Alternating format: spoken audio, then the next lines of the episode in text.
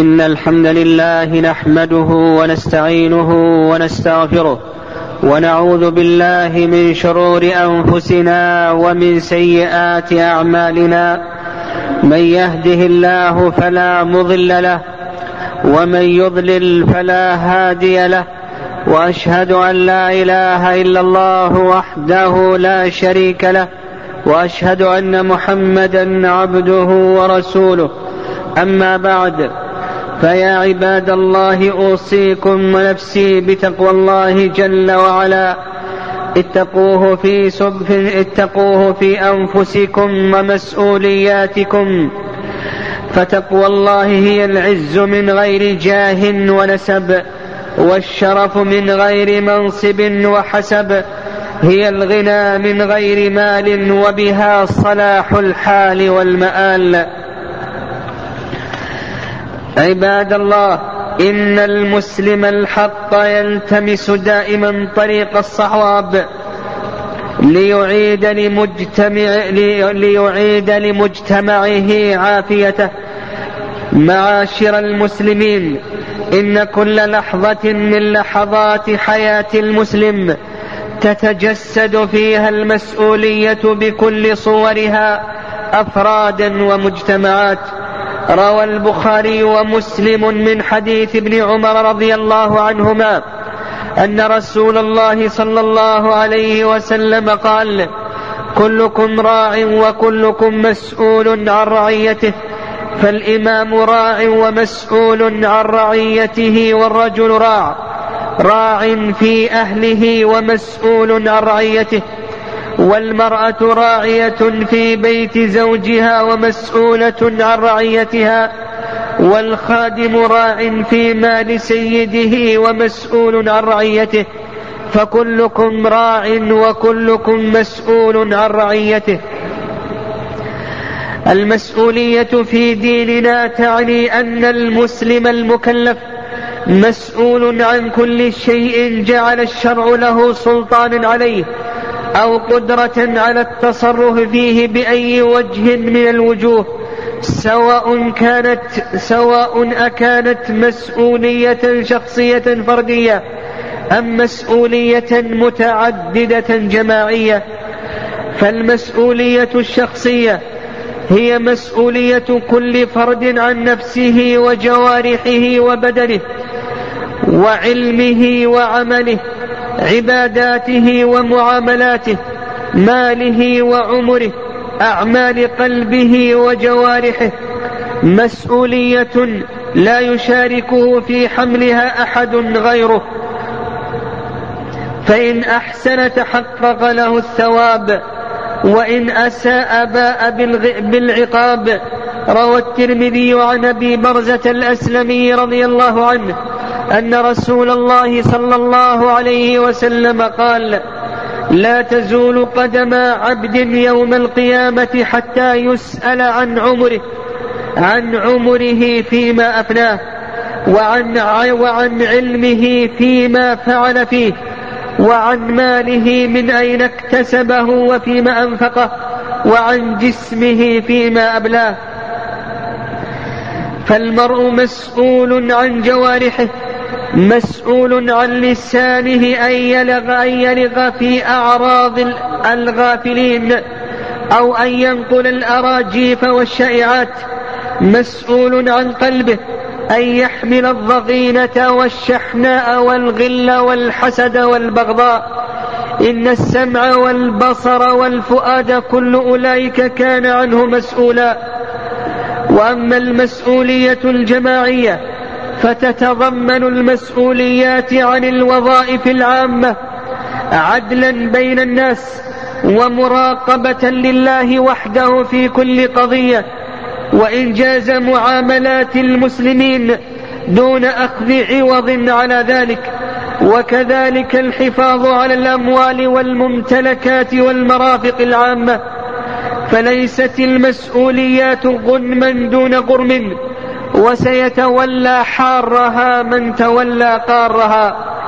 في بعد عن الخلل الإداري والتلاعب المالي والتسيب الوظيفي فلا تصان الحقوق إلا بتولية الأكفاء الأمناء والأخذ على أيدي السفهاء قياما بالمسؤولية والأمانة كما شرع الله عز وجل. وفي إطار المسؤولية الجماعية يأتي دور البيت والأسرة في حمل مسؤولية التربية الصحيحة للأجيال المسلمة. وكذا معاقل التعليم المختلفة في تنشئة الطلبة والطالبات. إن مسؤولية تربية الأجيال وإعداد النساء والرجال مسؤولية عظمى. يجب على المسلمين أن يولوها كل اهتمامهم. لأن مقومات, لأن مقومات سعادتهم أفرادا ومجتمعات منوطة بها وإنما أولادنا أكبادنا فلذاتنا تمشي على الأرض ولذلك لا بد من الإعداد لها لا بد من إعداد لا بد لا بد من الإعداد للبرامج وتضافر الجهود وتولية الأكفاء. لتتم المسؤولية التربوية سليمة من تعثر الخطى بعيدة عن التناقض. إن البيت هو الركيزة الكبرى وعليه المسؤولية العظمى في بناء الفرد وتقع على كاهله تحديد شخصيات الأبناء وتكوين ملامحهم الإيمانية والفكرية والروحية والأخلاقية. فيا أيها المسلمون ربوا أولادكم منذ نعومة أظفارهم على الإيمان بالله واجعلوهم يستشعرون الأبعاد واجعلوهم يستشعرون الأبعاد الحقيقية لكلمة التوحيد. فيكون إيمانهم نابعا من يقين ومعايشة وإدراك لحقيقة الألوهية والربوبية. إن كثيرا من الأسر مع شديد الأسف لا تعنى كثيرا بتأصيل العقيدة. زاعمين أن التوحيد من المسلمات التي لا تحتاج إلى مزيد عناء. وتلك, وتلك وأيم الله. توهين للأسس, للأسس العقدية الصحيحة في نفس كثير من الأبناء. فعلى الأسرة أن تجتهد في تصحيح سلوكيات أبنائها. وغرس المثل الإسلامية في نفوسهم وتأصيل العقيدة, وتأصيل العقيدة والأخلاق الحميدة التي جاء بها ديننا الحنيف وليكن الأبوان قدوة حسنة لأبنائهم فلا يكون هناك تناقض بين ما يمارسونه من سلوك عملي وبين ما ينصحون به أبناءهم في كلام النظر. وإنها لمسؤولية عظيمة أن يبني الأبوان شخصية أبنائهم على أساس العقيدة الصحيحة والأخلاق الفاضلة. بالإيمان والهدى والخير والفضيلة يكونون أقوياء في مواجهة المؤثرات المحيطة بهم. لا ينهزمون أمام الباطل. ولا يضعفون أمام التيارات الفكرية الزائفة. فيا أيها الآباء اتقوا الله في أولادكم. كونوا قدوة لهم في الخير. وإياكم ثم إياكم أن تكون عملية التربية للخدم. فهم ضرر على الأسرة لما يحملونه في الغالب. من أفكار وأخلاق وعادات ثبت في الواقع خطرها وثبت لدى كل غيور شررها. أبعدوهم عن قرناء السوء تابعوهم في صلواتهم وخلواتهم. كونوا كونوا الرقابة المقرونة بمشاعر المحبة والحنان والشفقة.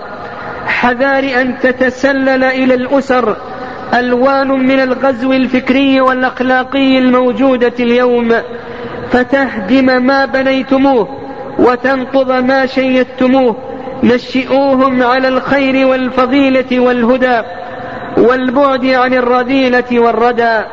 عباد الله كما تشمل المسؤولية الأسري الأسرية حسن اختيار الزوجين على أساس الدين والأمانة والخلق. يقول النبي صلى الله عليه وسلم إذا جاءكم من ترضون دينه وخلقه فأنكحوه إلا تفعلوا تكن فتنة تكن فتنة في الأرض وفساد كبير. رواه الترمذي وابن ماجه من حديث ابن من حديث أبي هريرة وبهذا الاختيار الحسن ينشأ جيل من الأفراد الصالحين الذين يحققون العبودية الخالصة لله رب العالمين ويقومون بأعباء الرسالة والدعوة. كما تتضمن المسؤولية الأسرية حسن العشرة بين الزوجين والقيام بالواجبات وأداء الحقوق والتعاهد على التربية. يقول النبي يقول الله عز وجل يا أيها الذين آمنوا قوا أنفسكم وأهليكم نارا وقودها الناس والحجارة فكيف يهنأ والد بالعيش وهذا الوعيد الشديد يطرق سمعه وهذه العاقبة المحزنة تهدد أولاده ألا فليتق الله القوامون على النساء من الأزواج والآباء فليربوهن وليأخذوا على أيديهن وليلزموهن القرار في البيوت والحجاب الشرعي حتى لا يفتن ولا يفتتن بهن. وإن من الخطأ في الأمانة إهمال قضايا المرأة في حجابها وعفافها والانسياق المحموم وراء الأزياء والموضات دون رقيب ولا حسيب. وتتضمن المسؤولية الأسرية تسهيل أمور الزواج وعدم المغالاة في المهور وتكاليف الزواج والإسراف والتبذير. ومن مسؤوليات المجتمع مسؤولية عظيمة هي مسؤولية الأمر بالمعروف والنهي والنهي عن المنكر. هي مسؤولية الأمر بالمعروف والنهي عن المنكر. فليتواصى أبناء المجتمع على ذلك وعلى الاطلاع بمهمة الدعوة والحسبة وإعلاء راية الأمر بالمعروف والنهي عن المنكر أمام سيل المنكرات وطوفان المحرمات والأخذ على أيدي المستهترين. كنتم خير أمة أخرجت للناس تأمرون بالمعروف وتنهون عن المنكر. وتؤمنون بالله. هذا ما يجب أن يدركه المسلمون. ليكونوا في الطليعة ولتكون لهم القيادة. وليعلم الله من ينصره ورسله بالغيب. إن الله قوي عزيز. عباد الله إن للقنوات الفضائية دورا كبيرا في تشكيل عقول الأفراد وتحديد معالم الشخصيات وتوجيه السلوكيات وغرس القيم والأهداف. فليتق الله فليتق الله الآباء وأولياء الأمور في في أسرهم أو وأولادهم وإنها لمسؤولية عظيمة. تقع على كاهلهم فليتقوا الله فيما يجلبون إلى بيوتهم وما ينصبون فيها من هذه القنوات أو من الشبكة العنكبوتية. فليتقوا الله في أولادهم وليتخيروا لهم ما ما يصلح أديانهم ويحافظ على أخلاقهم. عباد الله ومن أعظم المسؤوليات مسؤولية الكلمة وأمانة الحرف فليتق الله الكتاب والموظفون وكتاب التقارير. اللهم إنا نسألك الهدى والتقى والعفاف والغنى. أقول ما سمعتم وأستغفر الله لي ولكم من كل ذنب. فاستغفروه إنه هو الغفور الرحيم. الحمد لله رب العالمين. خلق كل شيء فقدره تقديرا. وأشهد أن لا إله إلا الله وحده لا شريك له. وسع كل شيء رحمة وعلما وتدبيرا. وأشهد أن نبينا محمدا عبد الله ورسوله. أرسله هاديا ومبشرا ونذيرا. وداعيا إلى الله بإذنه وسراجا منيرا. عباد الله ومن أعظم المسؤوليات ما أوجبه الله عز وجل على عباده من واجبات وحرم عليهم من محرمات فالصلاة مسؤولية عظيمة يجب على المسلم أن يقوم بها خير قيام أن يؤديها في أوقاتها مع جماعة المسلمين ويجب عليه أن يقوم على من تحت يده. من الأولاد يجب عليه أن يأمرهم بها لسبع وأن يضربهم على ذلك لعشر. بل كما قال العلماء رحمهم الله يجب على ولي الطفل أن يعلمه شروطها وأركانها. الزكاة مسؤولية عظيمة. يجب على المسلم أن يؤديها طيبة بها نفسه لمستحقيها فور وجوبها. ومثل ذلك إذا إذا كان على المسلم شيء من الكفارات والنذور فعليه أن يبادر بإخراجها. ومثل ذلك الصيام والحج. يجب على المسلم أن يبادر بإبراء ذمته ومن المسؤولية العظيمة حفظ الجوارح فالعينان تزنيان وزناهما النظر والأذنان تزنيان وزناهما السمع وكذا اليدان والرجلان والفرج يصدق ذلك أو يكذبه. ومن المسؤوليات العظيمة مسؤولية المال واكتسابه. فاحترزوا رحمكم الله من المكاسب الخبيثة من رشوة أو غش أو ربا أو بيع للمحرمات أو انتقاص للعمل. حافظوا رحمكم الله على مسؤولياتكم وقوموا بها على الوجه الأكمل. يحصل لكم الهدى والسداد والسعادة في الدنيا والآخرة. اللهم إنا نسألك الهدى والتقى والعفاف والغنى. اللهم إنا نسألك فعل الخيرات وترك المنكرات وحب المساكين وأن تغفرنا تغفر لنا وأن ترحمنا. وإذا أردت بقوم فتنة أن تقبضنا إليك غير مفتونين. اللهم أعز الإسلام والمسلمين وأذل الشرك والمشركين. اللهم عليك بأعداء الدين. اللهم عليك باليهود الظالمين والنصارى الحاقدين. اللهم إنا ندرأ بك في نحورهم ونعوذ بك من شرورهم. اللهم احفظ المسلمين والمسلمات في كل مكان. اللهم احفظهم بحفظك التام واحرسهم بعينك التي لا تنام. اللهم من أرادنا أو أراد الإسلام والمسلمين بسوء فأشغله بنفسه واجعل اللهم تدميره في تدبيره. واجعل اللهم الدائرة عليه. اللهم آمنا في أوطاننا وأصلح أئمتنا وولاة أمورنا. اللهم اجعلهم محكمين لكتابك وسنة نبيك محمد صلى الله عليه وسلم.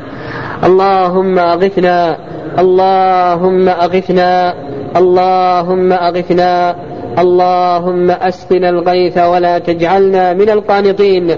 اللهم سقيا رحمة لا سقيا عذاب ولا هدم ولا غرق. اللهم صل وسلم وبارك على نبينا محمد.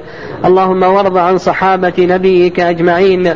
وأخص منهم الأئمة المهديين والخلفاء الراشدين. أبا بكر وعمر وعثمان وعلي. وعن بقية العشرة المبشرين. وعن بقية صحابة نبيك أجمعين.